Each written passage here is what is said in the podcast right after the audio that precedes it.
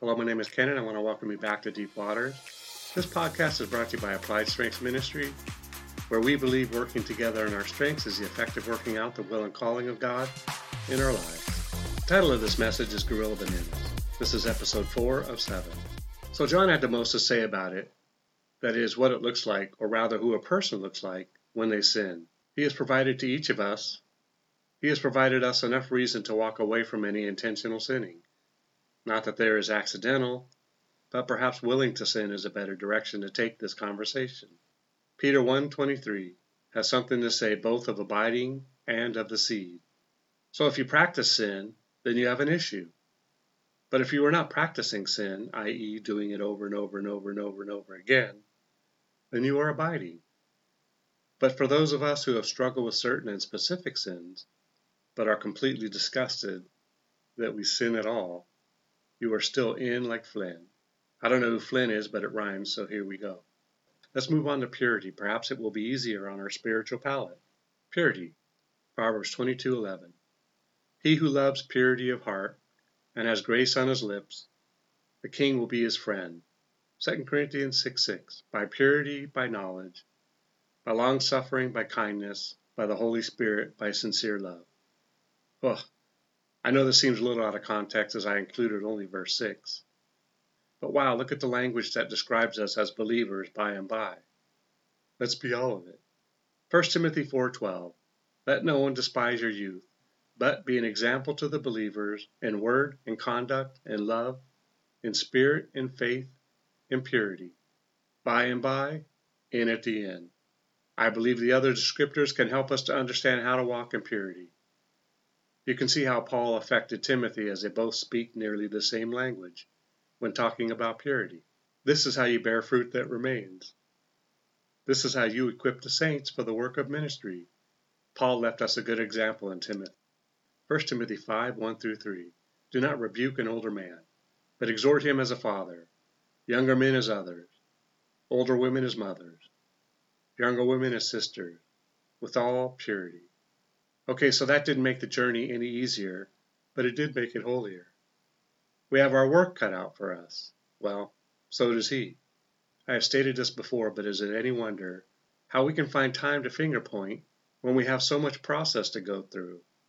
And this, while we are being made a disciple and making disciples, and while we are equipping the saints for the work of ministry, and actually working in the ministry.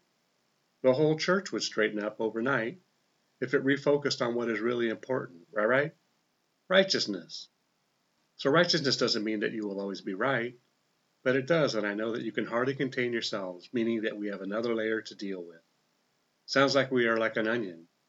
Maybe we are just big fat human onions. But moving away from that, think about these things for a minute. Perfection, sinless, purity, righteousness, blameless, and holiness. So without God in your life performing these miracles of miracles on your very being, just how good do you think you are? Look at these words, these actionable words.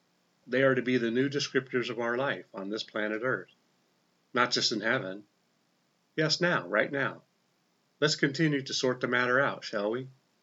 Matthew 13:17 For assuredly I say to you that many prophets and righteous men desired to see what you see and did not see it and to hear what you hear, and did not hear it. Matthew 13:43. Then the righteous will shine forth as a sun in the kingdom of their Father. He who has ears to hear, let him hear.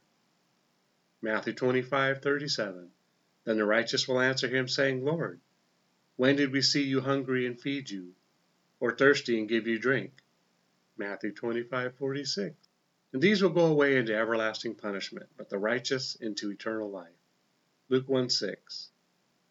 And they were both righteous before God, walking in all the commandments and ordinances of the Lord, blameless.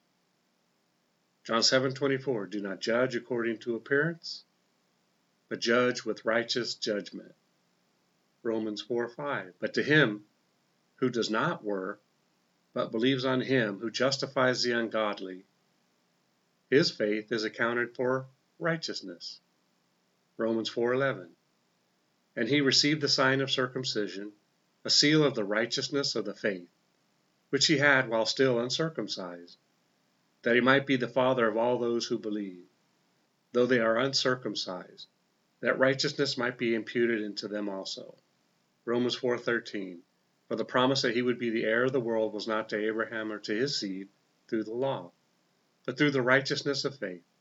Romans 5:17 For if by the one man's offense death reigned through the one, much more those who receive abundance of grace and of the gift of righteousness will reign in life through the one Jesus Christ. And Romans 5:19 For as by one man's disobedience many were made sinners, so also by one man's obedience many will be made righteous. In this it is important to see that obedience can make one righteous, his deeds righteous. But glory be to God, we are not left to ourselves to do it alone, because of what Jesus did at the cross. When received by us and birthed in us, through someone preaching the word into the very souls that have the seed of God lying dormant in them, so that they would be authentically born again and made righteous, was and is by far the most magnificent event to have ever been recorded, ever. Romans 6:16 Do you not know that to whom you present yourselves slaves to obey, you are that one's slaves whom you obey, whether of sin leading to death or of obedience leading to righteousness? In this we see it again obedience. Now you can see why it is imperative that we know God and hear His voice. Elsewise, how do you end up where Jesus is at in that moment of time? He prayed to the Father that you would be where He is at in John 17. Not to depart from this field of discussion, but I truly am always looking to help. Look at 2 Thessalonians verse 8 for a minute. In flaming fire taking vengeance on those who do not know God and on those who do not obey the gospel of our Lord Jesus Christ. Know Him and obey Him. Is there anything so important as these? Nope. Perfection, sinless, purity, righteousness, blameless, holiness are byproducts of knowing Him and obeying Him. They are not our primary objective. They are as a result of getting to know Him and obeying Him. What in the wide, wide world of sports did you just say, Ken? In this entire message, we have been going through the attributes of what a believer should be daily operating in. I am saying that we have our hope in His glory, to know that He did not leave it up to us to walk alone or to develop and to walk on these Christian descriptors. The power of obeying God is almost unimaginable as to how it can so change you. Some of you may very well say that.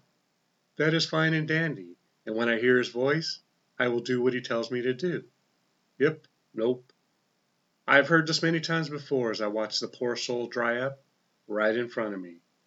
A branch removed from the vine, and it was their own doing, and it led to their undoing. What say you, Ken? God speaks primarily through His Word, His Holy Spirit, and the people in whom He's placed in the fivefold ministry to equip you for the work of ministry. I have had so many conversations with other believers regarding honoring and obeying church leadership to the point that some became very contentious about the whole subject of honoring those who have been placed in a position of authority over their life. We who have been around a while call it coming under leadership. God calls it submitting and obedience, which, if done so, will lead you to know Him more. To get clear on this, please read Numbers chapter 12 and 16, and then tell me I don't know what I'm talking about. Oh, you say that's Old Testament and it doesn't apply to believers today. No problem, you're wrong. But let's go on to the Jesus books and see what he said about authority and obedience. Nope, not at the end of the day.